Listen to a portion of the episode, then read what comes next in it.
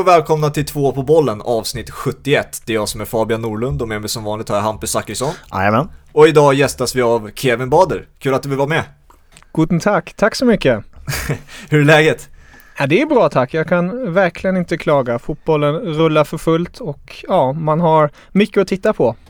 Ja, eh, vi har ju ett eh, möte, Dead Klassiker, som vi ska lägga mycket fokus på att prata om, som kommer nu i helgen. Men vi har ju lite annat att diskutera också. Jag vet inte, jag tror inte någon har missat ett visst inlägg som kom ut igår. Vi spelar in det här tisdag den eh, 3 november spelar vi in det här, så det betyder att vi är inne i en Champions League-omgång, men också igår då, måndag, eh, Zlatan publicerar ett litet kryptiskt inlägg på en landslagströja som han har på sig.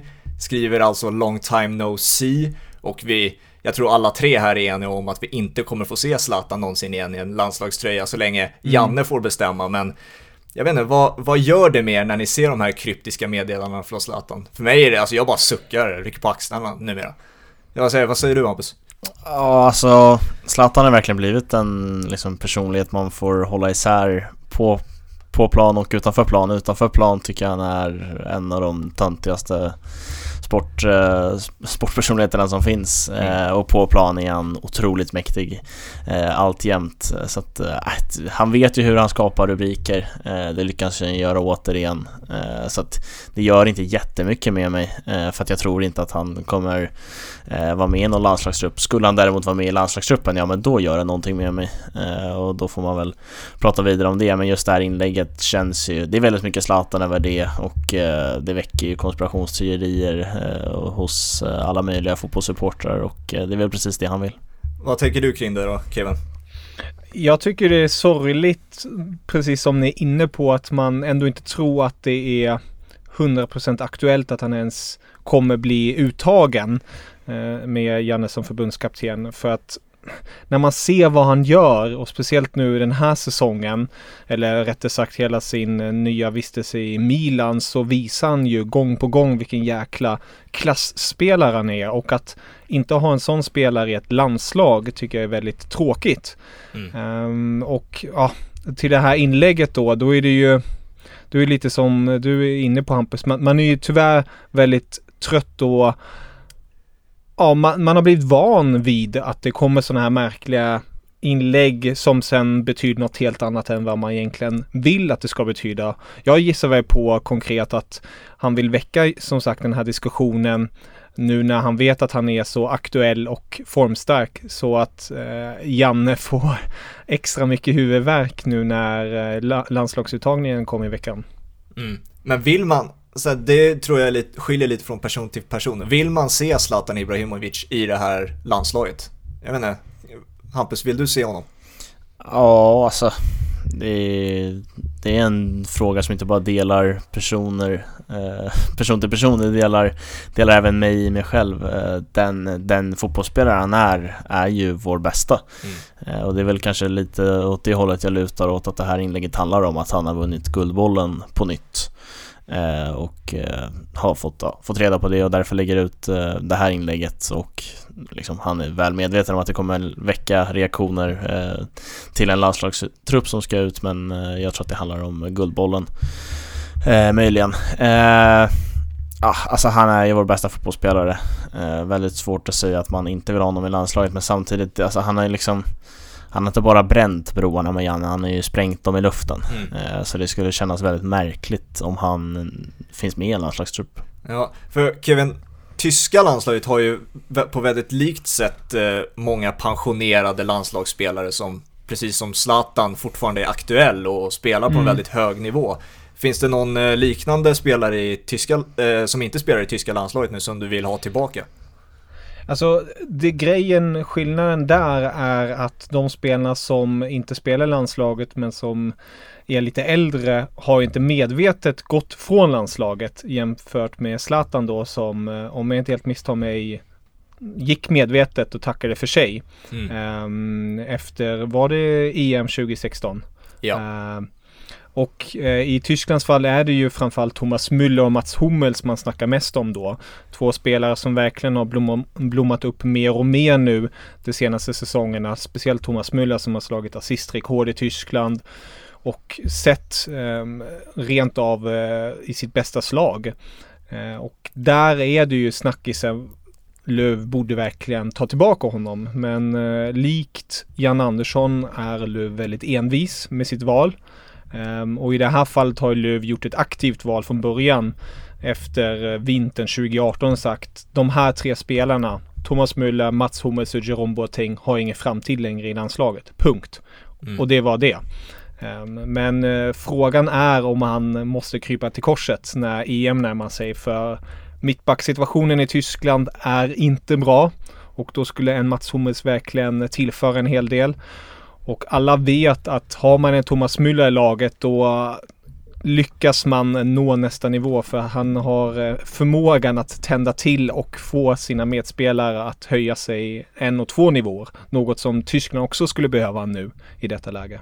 Ja, alltså Joakim Löws bygge just nu känns väldigt otydligt för någon som inte tittar och följer Tyskland eh, Tyskland-fotbollen exakt lika intensivt som du Kevin. Alltså väldigt mycket rullians på formationer, man vet inte riktigt vilken mm. startelva som är den bästa längre. Va Alltså det är en stor kontrast känner jag ändå till laguttagningar sett till Janne. Vi vet exakt vad vi kommer få se av Janne i Sverige.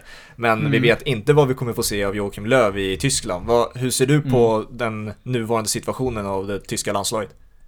Jag är mest frustrerad, precis som du är inne på det. Jogi Löw eh, tycker om att mixtra. Eh, jag respekterar det och förstår det också till en viss del att man vill testa sig fram mellan mästerskapen för att man är så självsäker att man ska ta sig till mästerskapen och däremellan får man helt enkelt ja, eh, testa nya formationer och testa nya spelare. Men jag tycker det har gått till en viss grad vart man inte ens riktigt vet Ehm, vad han vill i slutändan. Eh, likt Jan Andersson, precis som du nämner det. Han kanske testar något minimalt nytt, men man vet alltid vad Janne står. Eh, Jogi Löw känns lite världsfrånvänd tycker jag just nu. Eh, och eh, försöker ställa upp ett tyskt landslag med Ehm, spe, ett spelarmaterial som inte passar till den formationen. Eh, nu senast fick vi äntligen se en fyrbackslinje igen, eh, en 4-2-3-1 uppställning som Tyskland eh, borde spela med tanke på vad de har för spelare. Då blev det lite bättre, men där är då det stora utropstecknet, det negativa stora utropstecknet, att man inte har några försvarare som riktigt håller just nu. Man behöver en försvarsgeneral och då skulle Mats Hummels verkligen göra bra plats där bak. Mm. För att vi, jag vill ju se tydliga förändringar i landslaget. Jag har varit väldigt tydlig med genom poddens gång. Vad är det exakt du vill se i tyska landslaget? Vad är det för förändringar du vill se? Uff, eh, först och främst in med Mats Hummels, eh, in med Thomas Müller också. Eh, det betyder inte att Thomas Müller behöver starta varje match, men bara att han, han finns där ger nog jävligt mycket och han är också en person och karaktär som förstår vikten av att vara en del av truppen. Um, samtidigt skulle jag vilja se lite uh, tydligare uh, taktiska drag av honom. Uh, jag vill ha den här 4-2-3 uppställningen vart man då i grunden utgår ifrån, det låter kanske lite ehm, tråkigt, men man utgår ifrån Bayern Münchens uppställning för att man har en historik och det har bevisat sig gång på gång. Går det bra för Bayern München går det oftast bra för det tyska landslaget. För att det finns den här stommen där. Vi har Mannen Neuer i målet, sätt honom i målet. Vi har Niklas Syle i försvaret, sätt honom i en av två mittbackar. I mittfältet Kimmich, Goretzka varit suveräna under Hansi Flick. Sätt dem i det sittande mittfältet. Sen har vi Gnabry, Leroy Sané på kanterna. Inget snack om saken. Sen fyller man bara ut helt enkelt de andra positionerna med de spelare man har till förfogande. Och där skulle jag vilja se till exempel att få in, eh, man har riktigt fina spelare i Klosterman i Leipzig, högerback där, Mats Hummels bredvid Niklas Sule och sen till vänster kanske man tar Halsenberger från Leipzig och sen i mittfältet då framför Goretzka och Kimmich hade jag gärna velat se antingen att man testar att köra Kai Havertz Ehm, eller om man vill eh, köra någon annan i form av Marco Reus eller Julian Brandt. Och sen köra Timo Werner som anfallare eller Kai Havertz som släpande nia. Så det, det, finns lite olika, olika alternativ men ja, jag tror ni förstår vad jag är lite ute efter. Ja men alltså följa Bayern Münchens modell och det, det påminner mig väldigt mycket om under Spaniens eh, Alltså när de regerade liksom under 2008, 2010, 2012 där när de vann. Eh, Mm. Allting var ju efter Real Madrid och Barcelonas startelva. Allting. Det fanns inte en spelare som kom in i startelvan som inte spelade. Nej det var väl eh, Joan Capdevia som fick spela vänsterback men sen var För att det de inte hade en Nej vänsterback. men exakt och sen var det ju, sen var det ju Barca och Real. Exakt, och det är väl lite den modellen man föl- ska följa i Bayern München. Alltså det känns som, som den självklara, lite för enkelt beslut känns det som Löv tycker. Liksom, nej, vi, vi måste göra det lite svårare än så liksom. Lite Pep Guardiola-stuk på det. Ja, han, han, det känns som att han vill uppfinna ett nytt hjul på något sätt och det, det frustrerar en så oerhört mycket med tanke på vad man har för spelmaterial och sen, ja, spelar man på det sättet man gör, det är, nej, Okej, nu sitter jag själv här i min garderob och pratar fotboll. Självfallet vet Jogi Löw en hel del om fotboll han med, men ibland känns det som att man kunde gjort det tusen gånger bättre. Exakt, det är så man ska tänka hela tiden. Vi är fotbollsexperterna i den här situationen, så är det.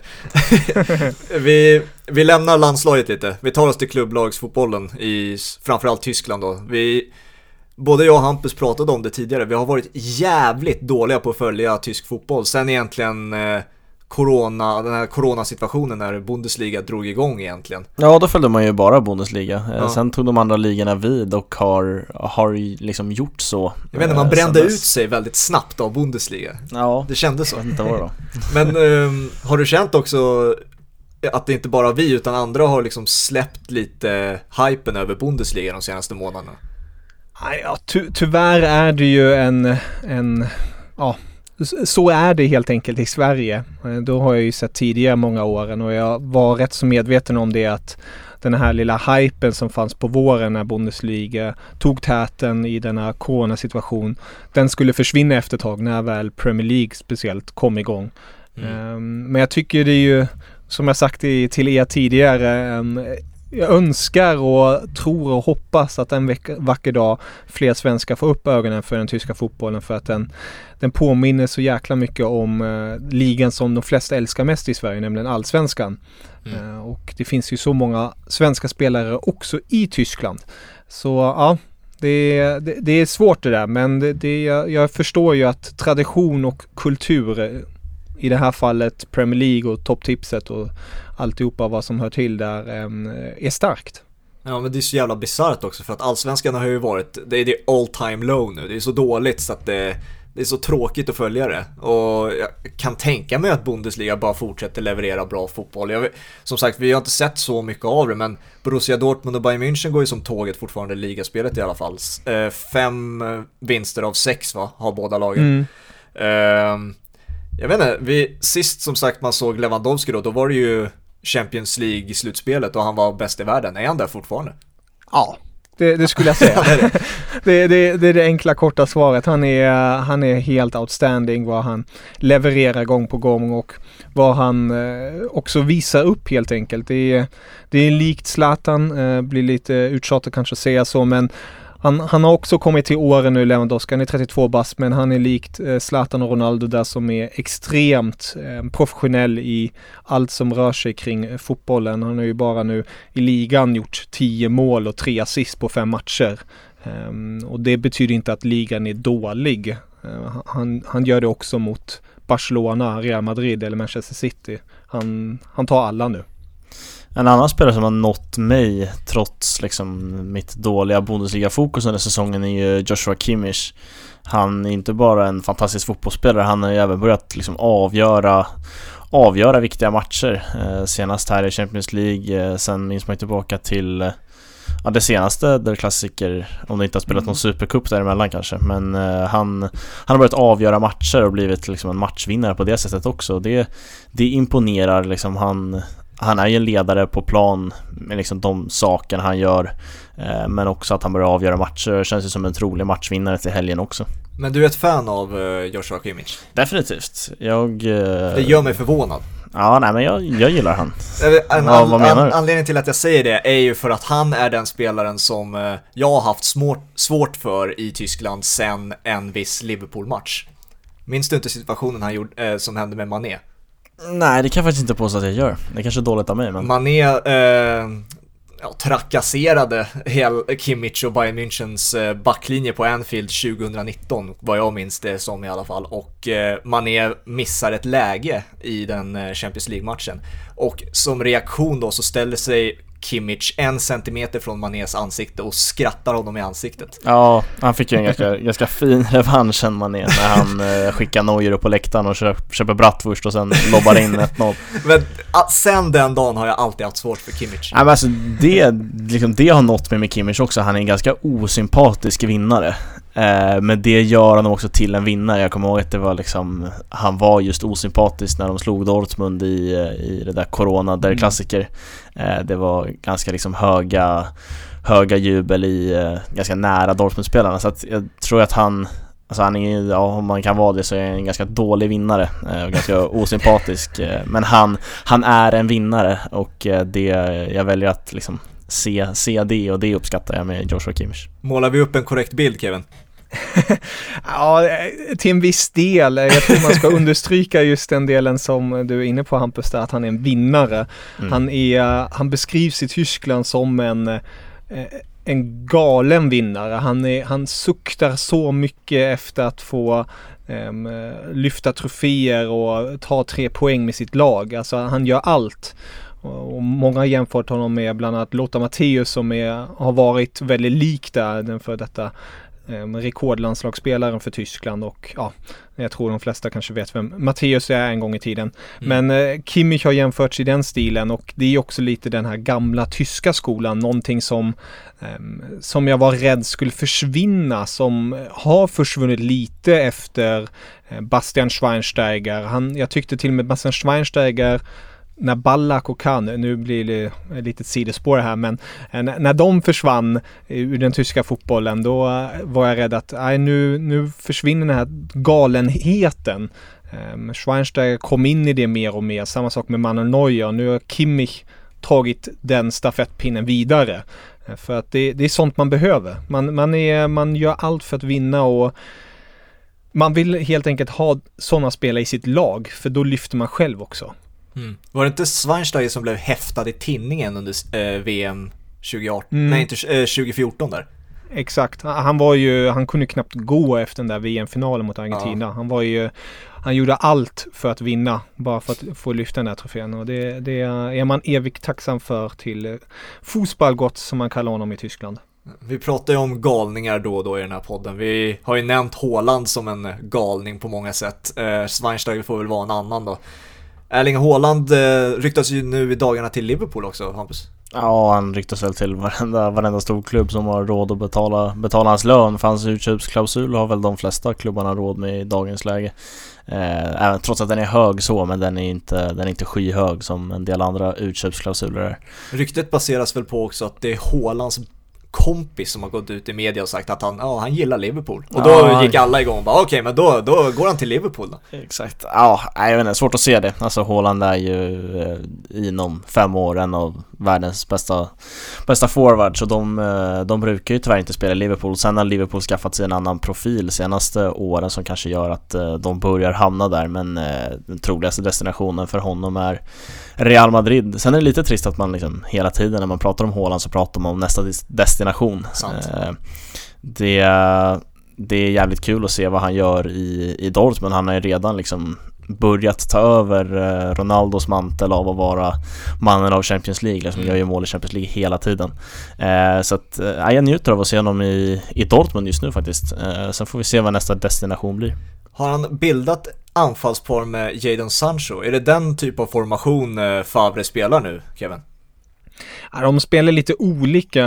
Favre, likt många tränare nu för tiden, tycker om att vara lite oförutsägbar på ett sätt. Men man har ju bland annat sett, precis som du nämner där, eh, Sancho och Haaland tillsammans uppe på topp. Ehm, ibland eh, har man även eh, spelat en form av eh, 3-4-3 med lite mer yttrar i form av Sancho och Reina eller Royce. Eh, så det, det finns lite olika alternativ för eh, Favre att ställa upp. Sist du gästade så diskuterade vi Favre och kom typ i princip fram till i alla fall att han inte var rätt man för jobbet. Du ville ju gärna se Julian Nagelsmann där istället. Ser du det fortfarande så? Ja, jag tycker det har visat nu under säsongen. Eh, bland annat början när man mötte Augsburg i ligan. Det var en sån match vart man egentligen bara ska göra jobbet. Ändå om inte Augsburg är dåliga i år så ska man vinna den matchen. Man var helt lamslagna på grund av att man inte riktigt hade koll på hur man försvarade.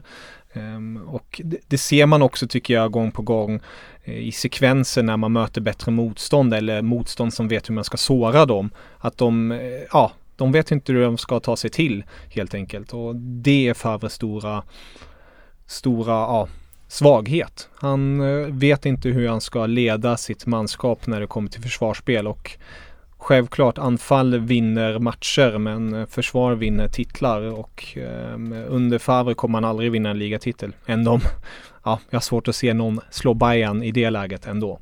Ja, men Dortmund ska ju slå Augsburg, alltså det är ju på samma sätt Manchester United ska slå Crystal Palace, så, alltså, men ändå torska dem. Så vad, vad är problemet? Är det taktiken eller är det motivationen som man inte ger spelarna eller vad, vad är problemet? Jag skulle väl se mer det rent taktiska. Mm. Ehm, just i den där Augsburg-matchen ställde man upp, om jag inte helt missminner mig, med en trebackslinje eh, och där var de tre försvararna, de, de var, hade ingen riktig positionering eh, och det var också hela samspelet. När man pratar om försvarsspel pratar man inte bara om backlinjen. Det är hur laget försvarar från anfallaren ner till målvakt och det är det som inte riktigt existera i Dortmund tycker jag. Det är väldigt sällan jag har sett en Dortmund-match och tänker fan, det, där, där var, det var bra försvarsspel idag. Där, där satt det. Balans. Det tycker jag inte. Det är Lucky Luke-fotboll. Det är eh, mycket fart framåt. Det är kreativitet bland de offensiva spelarna. Eh, och sen eh, är det enstaka skickliga defensiva brytningar som räddar dem. Och oftast är de ju bättre motståndarna så att de, de behöver inte vara så rädda på det sättet. Men nu när Dortmund ska ta nästa steg, eh, speciellt i ligan, att man ska utmana på riktigt, tycker jag. Och eh, även i Champions League. Eh, vi såg eh, till exempel Julian Nagelsmann tog eh, i sin första säsong RB Leipzig till en Champions League semifinal. Nu kan vi diskutera att det var lite ett speciellt CL-slutspel, men han tog ändå dem dit och jag tycker han gjorde det på ett väldigt bra sätt. Och det med lag som jag tror de flesta skulle säga, vänta, vem är detta och hur gjorde han detta?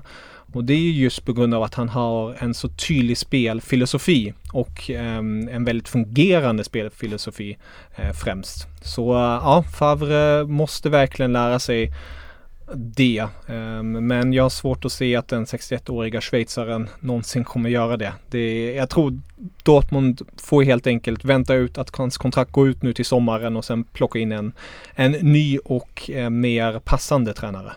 Mm. Alltså det som skadar Nagelsmans rykte lär väl vara sådana där resultat som Manchester United-resultatet, tyvärr.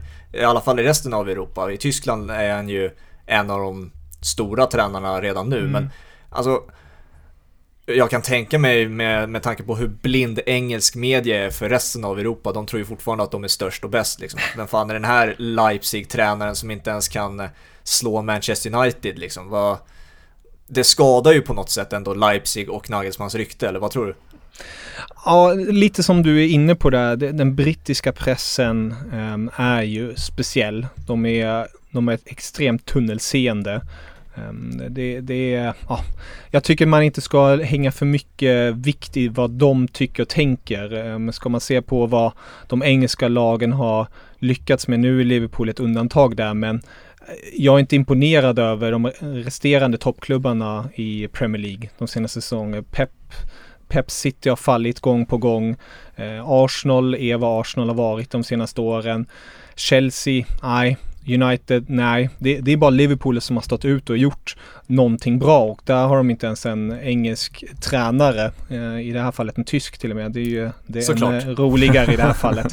eh, men det, det är bara understryker på att det, det, finns någon naivitet där och eh, precis som du är inne på där, det var ingen bra match av RB Leipzig och Julian Nagelsmann. Det var ett alldeles för offensivt balanserat lag. Ehm, jag tycker det var vågat gjort, men jag tycker ändå att man ska ge eh, Ole Gunnar Solskjaer väldigt mycket beröm i den här matchen. Det är sällan man gör det nu för tiden för att jag tycker att han gör väldigt märkliga saker. Men just i den matchen ställde han upp väldigt taktiskt. Han krympte eh, Leipzigs ytor i mittfältet, någonting som de själva alltid försöker göra med motståndarna. De gjorde det med Atletico Madrid i Champions League förra säsongen på ett väldigt snyggt sätt mot Diego Simeone. Eh, och nu fick de smaka på sin egna medicin nästan när van de Beek och Matic och Fred gjorde, och Pogba också gjorde ett suveränt jobb i mittfältet. De eh, gjorde det så trångt och svårt för Leipzig att komma fram. Och sen är det så att eh, i Leipzigs fall att, att man har tappat en Timo Werner är inte lätt att hantera. Eh, jag tror dock i längden att, att en Alexander Sörlott kommer växa in i den kostymen. Kanske inte göra lika många mål, men han kommer producera framåt för att han kommer få så många bra bollar av sina medspelare. Mm. Men det är, det är inget dåligt eh, självförtroende på Julian Nagelsmann. Det är en sanslös eh, kostym han ställer sig på bänken nu. Jag skulle precis ta den. Alltså, stora fokuset efter matchen, återigen av internationell media, är hans jävla kostym. Ingenting med fotboll att göra, utan hans kostym. Vad fan ja, är det ja. frågan om liksom? Låt snubben vara. ja, verkligen. Jag hyllar. Eh, ruggig, ruggigt stuk på Nagelsmann.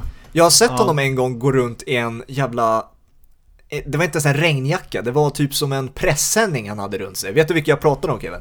Jag tror jag vet vilken du menar. Ja. Det är det sjukaste jag sett Alltså, är han någon är han... Men han är väl den första också tränaren som har blivit signad. Det var väl Nike som tog ja. eh, Nagelsmann. Så det är, det är en liten uh, Han bryter stil. mark för tränaren. Ja, med stilfigur. Ja.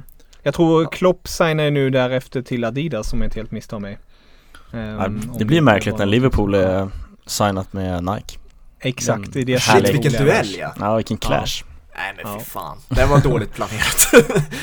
men uh, Adidas måste signa tyskarna, det är, det är viktigt det. Ja, det är i och för sig sant. Uh, en annan individ då, vi går tillbaka till Bayern München. Och en av mina absolut favoritspelare, det just nu är ju, eller var när han spelade, var ju Leroy Sané. Uh, återigen vet inte vad statusen riktigt är på honom rent kvalitetsmässigt, men ofta när man har varit borta ett år i korsbandsskada, det är få spelare som kommer tillbaka efter en sån rejäl skada och är faktiskt bättre än vad man var tidigare. Men vad, vad man har sett för de korta klipp jag har sett så ser han ju fortfarande snabb ut i alla fall.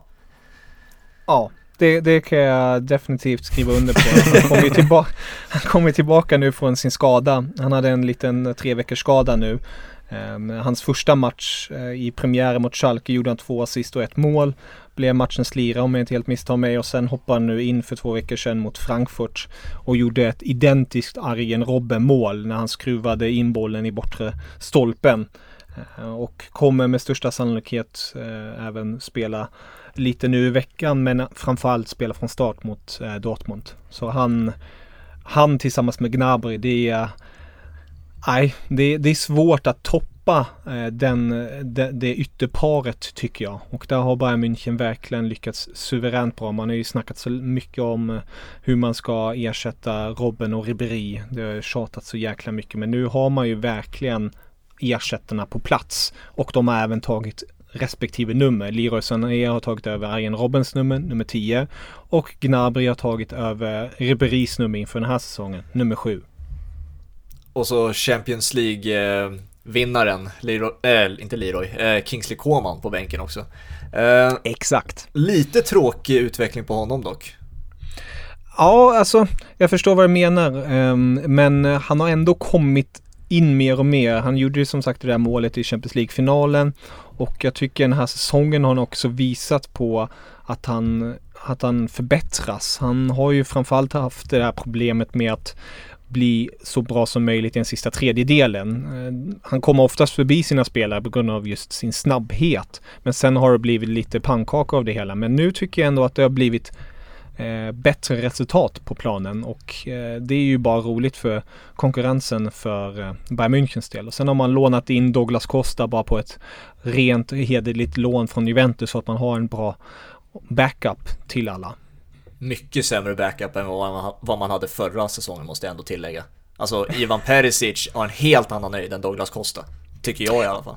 Äh, äh, olika spelartyper men jag förstår vad du menar. Ehm, eh, Douglas Costa är ju lite lik eh, Koman på det avseendet att han, han har snabbheten men sen eh, kanske inte alltid händer så mycket annat vad heter de Hampus? Brainless Express, är det så de heter? Ja, exakt. Det är, Brainless Express jag brukar kalla de snabba spelarna som, eh, som inte lyckas med någonting i offensiv tredjedel. Eh, den överhypade Alain Saint-Maximin i Newcastle i Nej, ett... han eh, låter vi vara. Han, är min, praktik- han är min gubbe. Han låter vi vara. Praktexempel på sådan. Men eh, det är ju det är verkligen den profilen ehm, eh, München har på sina spelare, snabba spelare, inte Brainless Express, alltså Sané och Gnabry är ju långt därifrån, de är ju eh, otroligt smarta och bra i sista tredjedelen Mm. eh, Men fortfarande en sanslös speed, så att eh, Nej, det är inte kul att vara ytterback och möta München Snackisen i Bayern München och det som du har skrivit och pratat om mest de senaste dagarna och veckorna Kevin, det är ju David Alabas situation. Mm. Eh, kan du ge lite bakgrund och vad som faktiskt har hänt där? För det låter ju faktiskt infekterat numera. Ja, tyvärr. Det är oerhört infekterat. Grejen är den, David Alabas kontrakt går ut med Bayern München nu till sommaren. Och det har snackats hela året om att han ska förlänga. Bayern München har dock varit lite så här, ja vi tar det snart i början på året. För att först säkra Neuers och Thomas Müllers kontrakt. Och det visar ju på en viss form av prioritering av klubben. Och just Neue, Müller och även Lewandowski är tre spelare som är bäst betalt i Bayern München. De har ungefär runt 20 miljoner euro per år. Alaba då som har varit i klubben nästan hela sitt eh, liv tänkte jag säga, men hela sin professionella karriär. Eh, debuterade säsongen eh, 08-09 och har varit framträdande och är en form av ikon. Eh, inte lika mycket som Thomas Müller, men nästintill. Eh, han begär nu att ha lika hög lön som de här tre eh, förstnämnda som jag nämnde precis. Men Bayern München har satt en lite lägre gräns och eh, säger att han ska få runt 16-17 istället, där med bonus inklusive. Och det gillar inte Alaba-lägret vars, vart han har både sin far inblandat och även hans agent som är samma agent till Lewandowski. Och där gör det lite mer tricky för han vet ju om vad Lewandowski har i sin klausul, eh, sitt kontrakt och då kan de pressa lite hårdare från det hållet. Men Bayern München har ju ett rykte och det ryktet är ju där på grund av en viss anledning. Ja, det är för att de alltid gör det också och de är hårda. De har gjort det tidigare med både Michael Ballack och Toni Kroos när de inte ville eh, gå med på förlängda kontrakt. Så säger de bara, där är dörren, du får gå. Och det börjar luta åt det hållet tyvärr. För att Bayern Münchens president Heiner gick ut i söndags kväll och sa att ehm, de hade haft en deadline tydligen fram till 31 oktober att säga eh, hur de vill ha det. Om de går med på försl- det förslagna kontraktet eller inte. Det hade Alaba-lägret inte gjort och då hade han gått ut och sagt då drar vi tillbaka vårt bud på Alaba. Och detta har tydligen Alaba eh, fått reda på just via nyheterna, precis som vi alla andra. Och det sa han uppriktigt och ärligt i presskonferensen igår. Eh, och Alaba som människa, jag har inte träffat honom personligen, men han verkar väldigt sympatisk. Och han är rakryggad och, och sa rakt upp och ner bara, jag trivs väldigt bra i Bayern München. Eh, jag blev sårad över att få höra detta via nyheterna på detta sätt.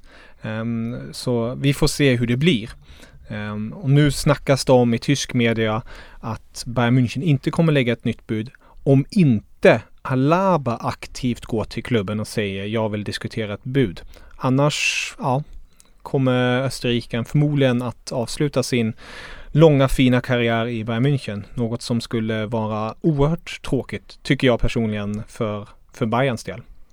Ja, alltså jag fattar ju att som toppklubb och speciellt Bayern München, de ska vara hårda för att de är just nu bäst i världen. Och då, Mm. då gäller det ju att ha den där typen av hårdhet när det kommer till att släppa och även värva in spelare. Men kan man inte göra det på ett snyggare sätt? Alltså, de gör det ju helt klart medvetet att eh, sänka Alaba här, för det hade ju kunnat Mm.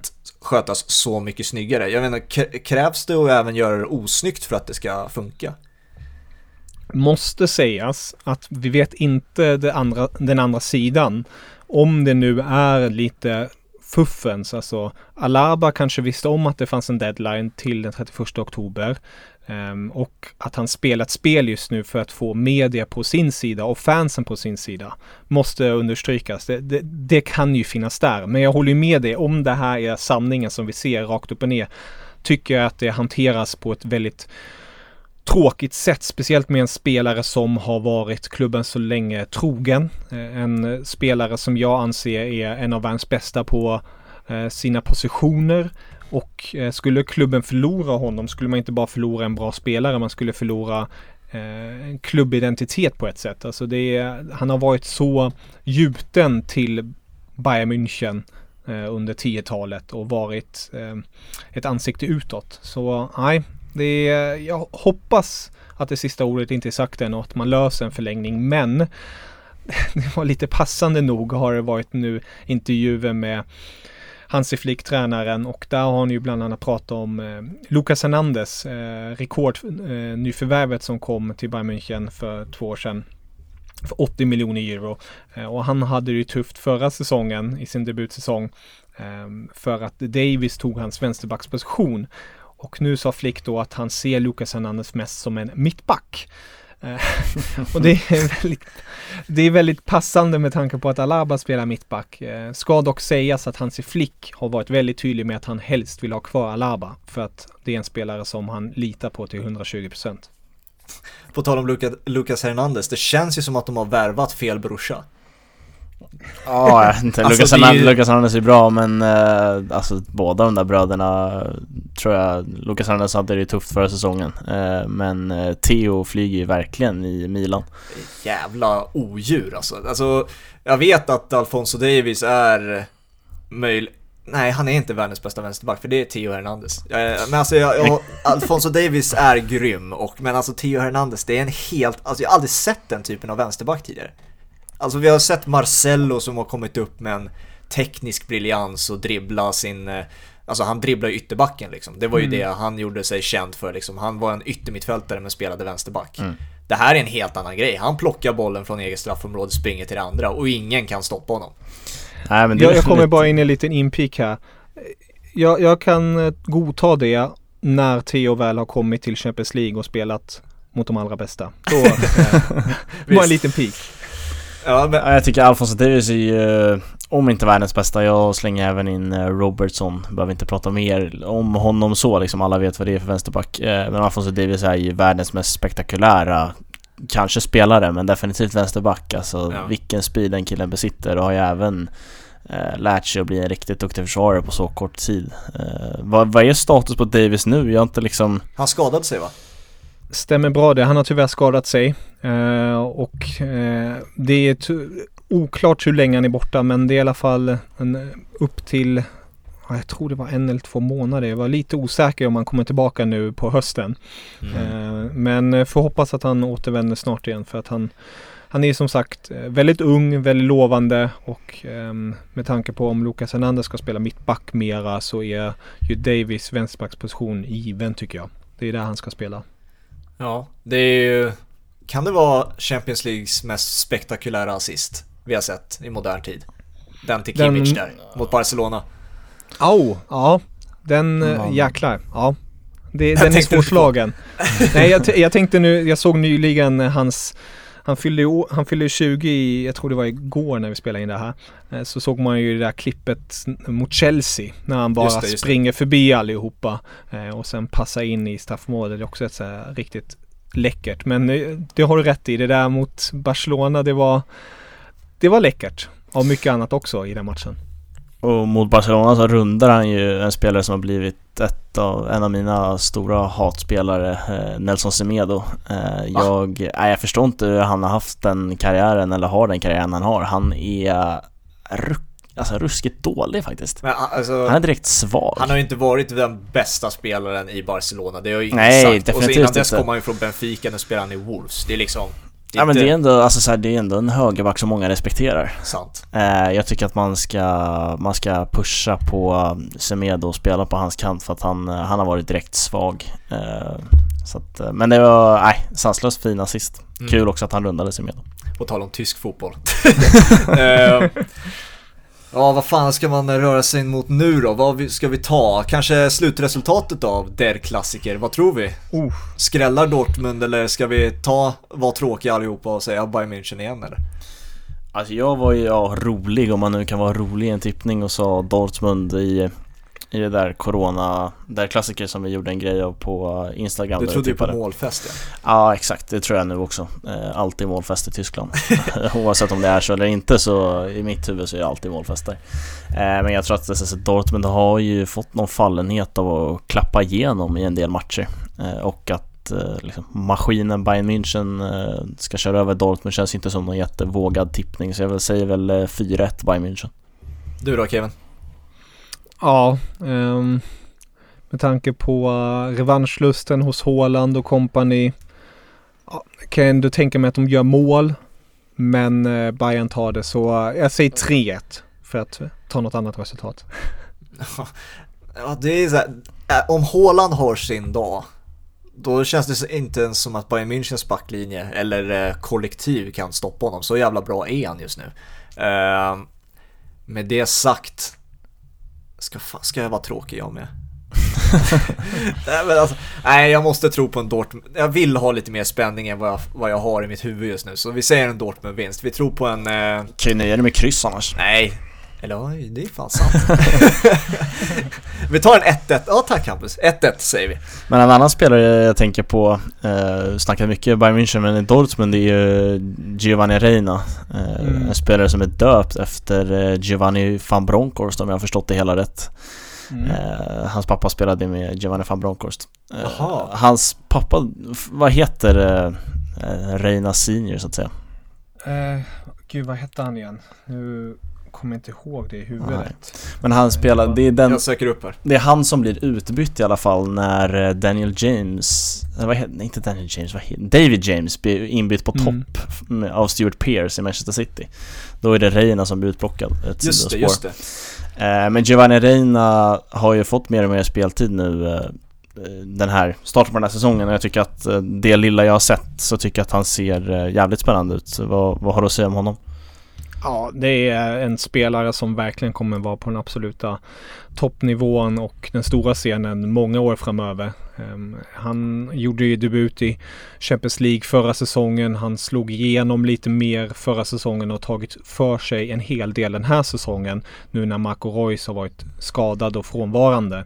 Nu när Reus är tillbaka har det varit lite mer rotation men 17 bast. Det är, det är sanslöst. Han spelar med sånt självförtroende och eh, sån eh, övertygelse hela tiden. Han är verkligen en spelare som Dortmund har lyckats få till. Alltså, ja, det, är, det är den där offensiva. Det, är, det blir larvigt. Haaland och Sancho är gamla Känns det som. när, när man har Reina där framme också. Sen har man Jude Bellingham som har gjort eh, debut nu i Dortmund.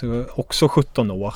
Eh, gjort det eh, väldigt bra första tiden. Lite tuffare senaste tiden men han är ju som sagt bara en tonåring fortfarande. Så att det, det kommer komma en hel del av honom också.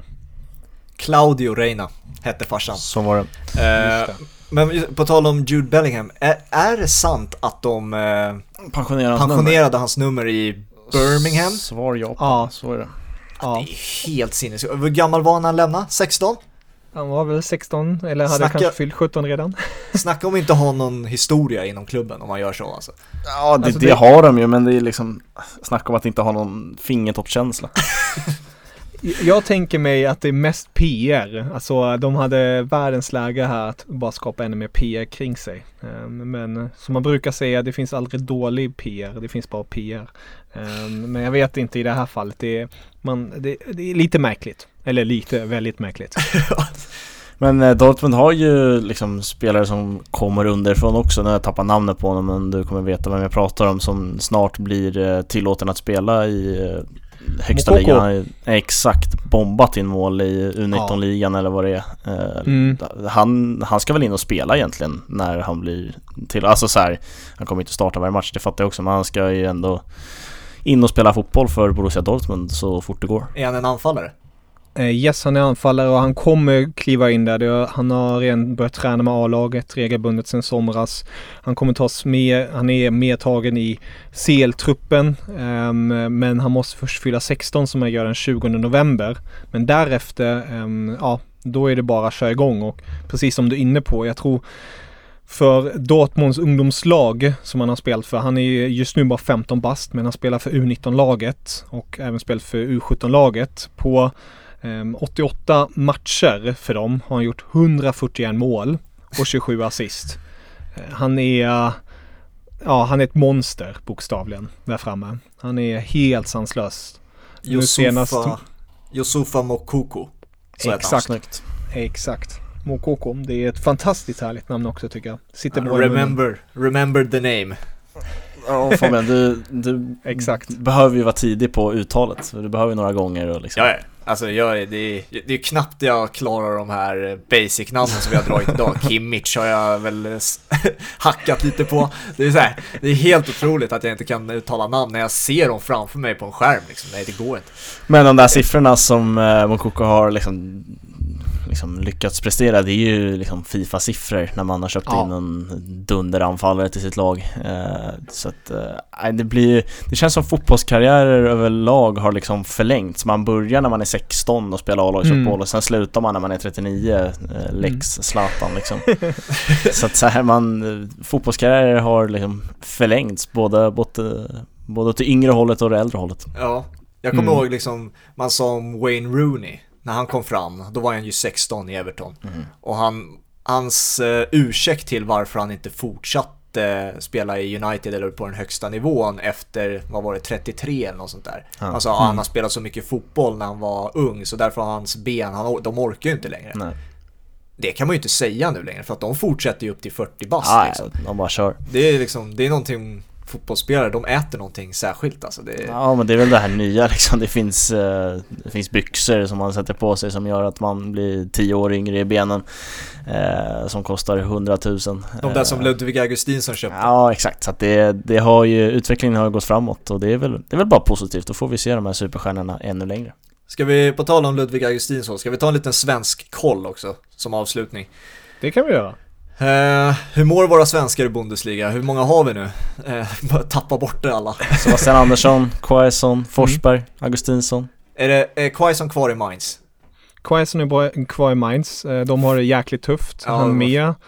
De har noll poäng efter sex omgångar och för Quaisons del han har gjort lite poäng men det är Nej, det är ingen lätt säsong för honom. För honom hade det ju varit bäst om det hade blivit ett EM och sen kunna gått till en, en större klubb nu kanske läge för Mainz att casha in honom i januari. Eh, ta det Frågan man får. är bara om någon, någon är villig att betala. Men ja, jag, jag håller med dig. Det är, för han, skulle borde, han borde gå. För att det, det fungerar inte alls just nu i Mainz. Um, jag tippade dem att de skulle åka ur men att de skulle vara så här dåliga trodde jag inte.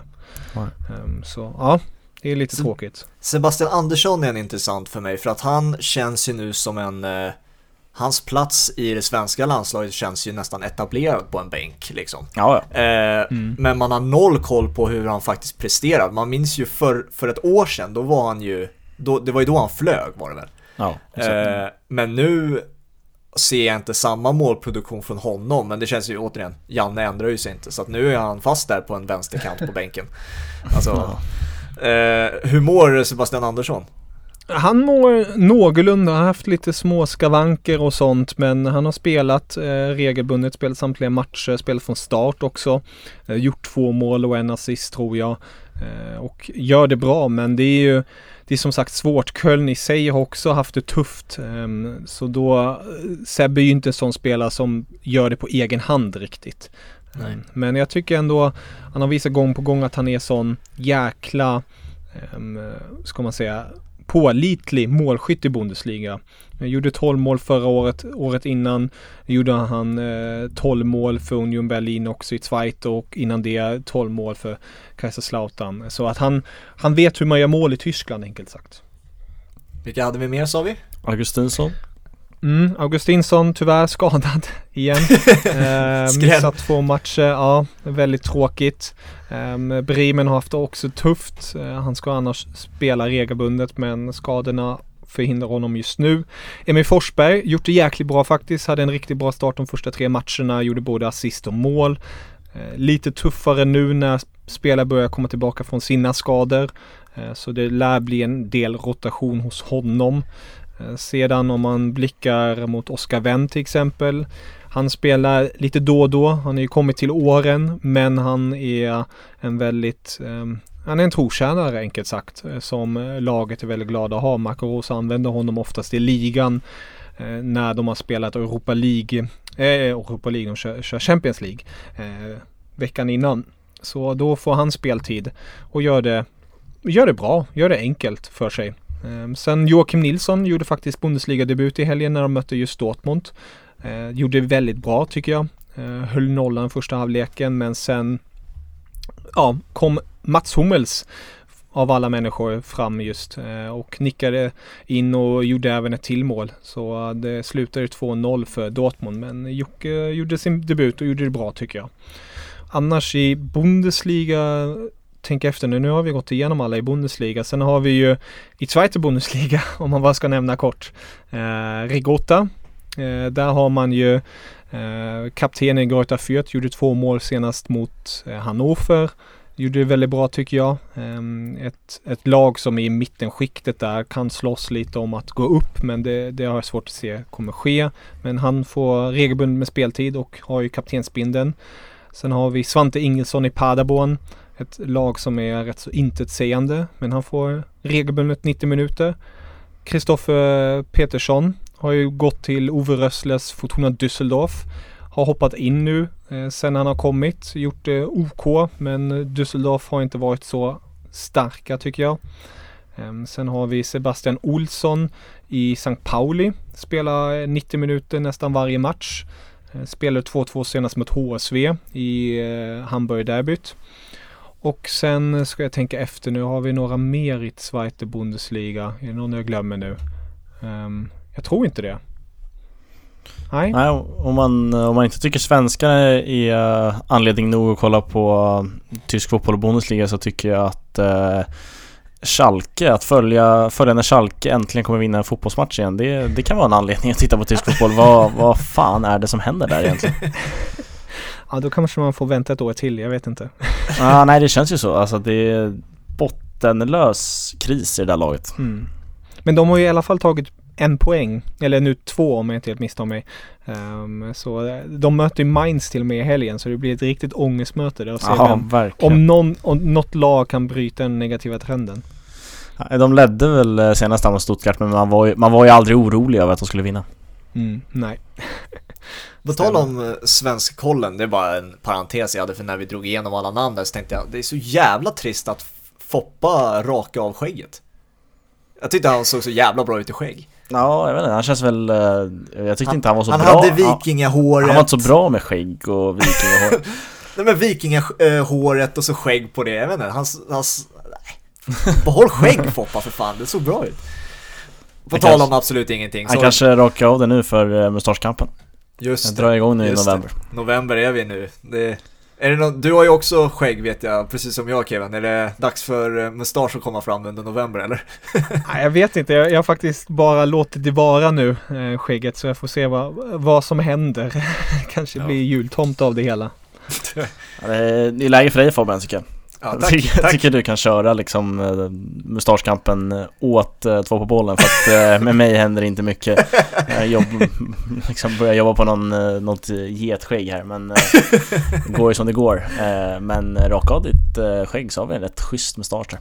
Ja, vi får se. Vi får se. Det kanske blir någon sån här något återfölj på podd, i podden här. Vi går igenom hur Mustaschkampen. Ja, men hur det ser ut liksom. Ja. Du Kevin, du ska ha stort tack att du ville vara med igen. Tack själv att jag fick vara med.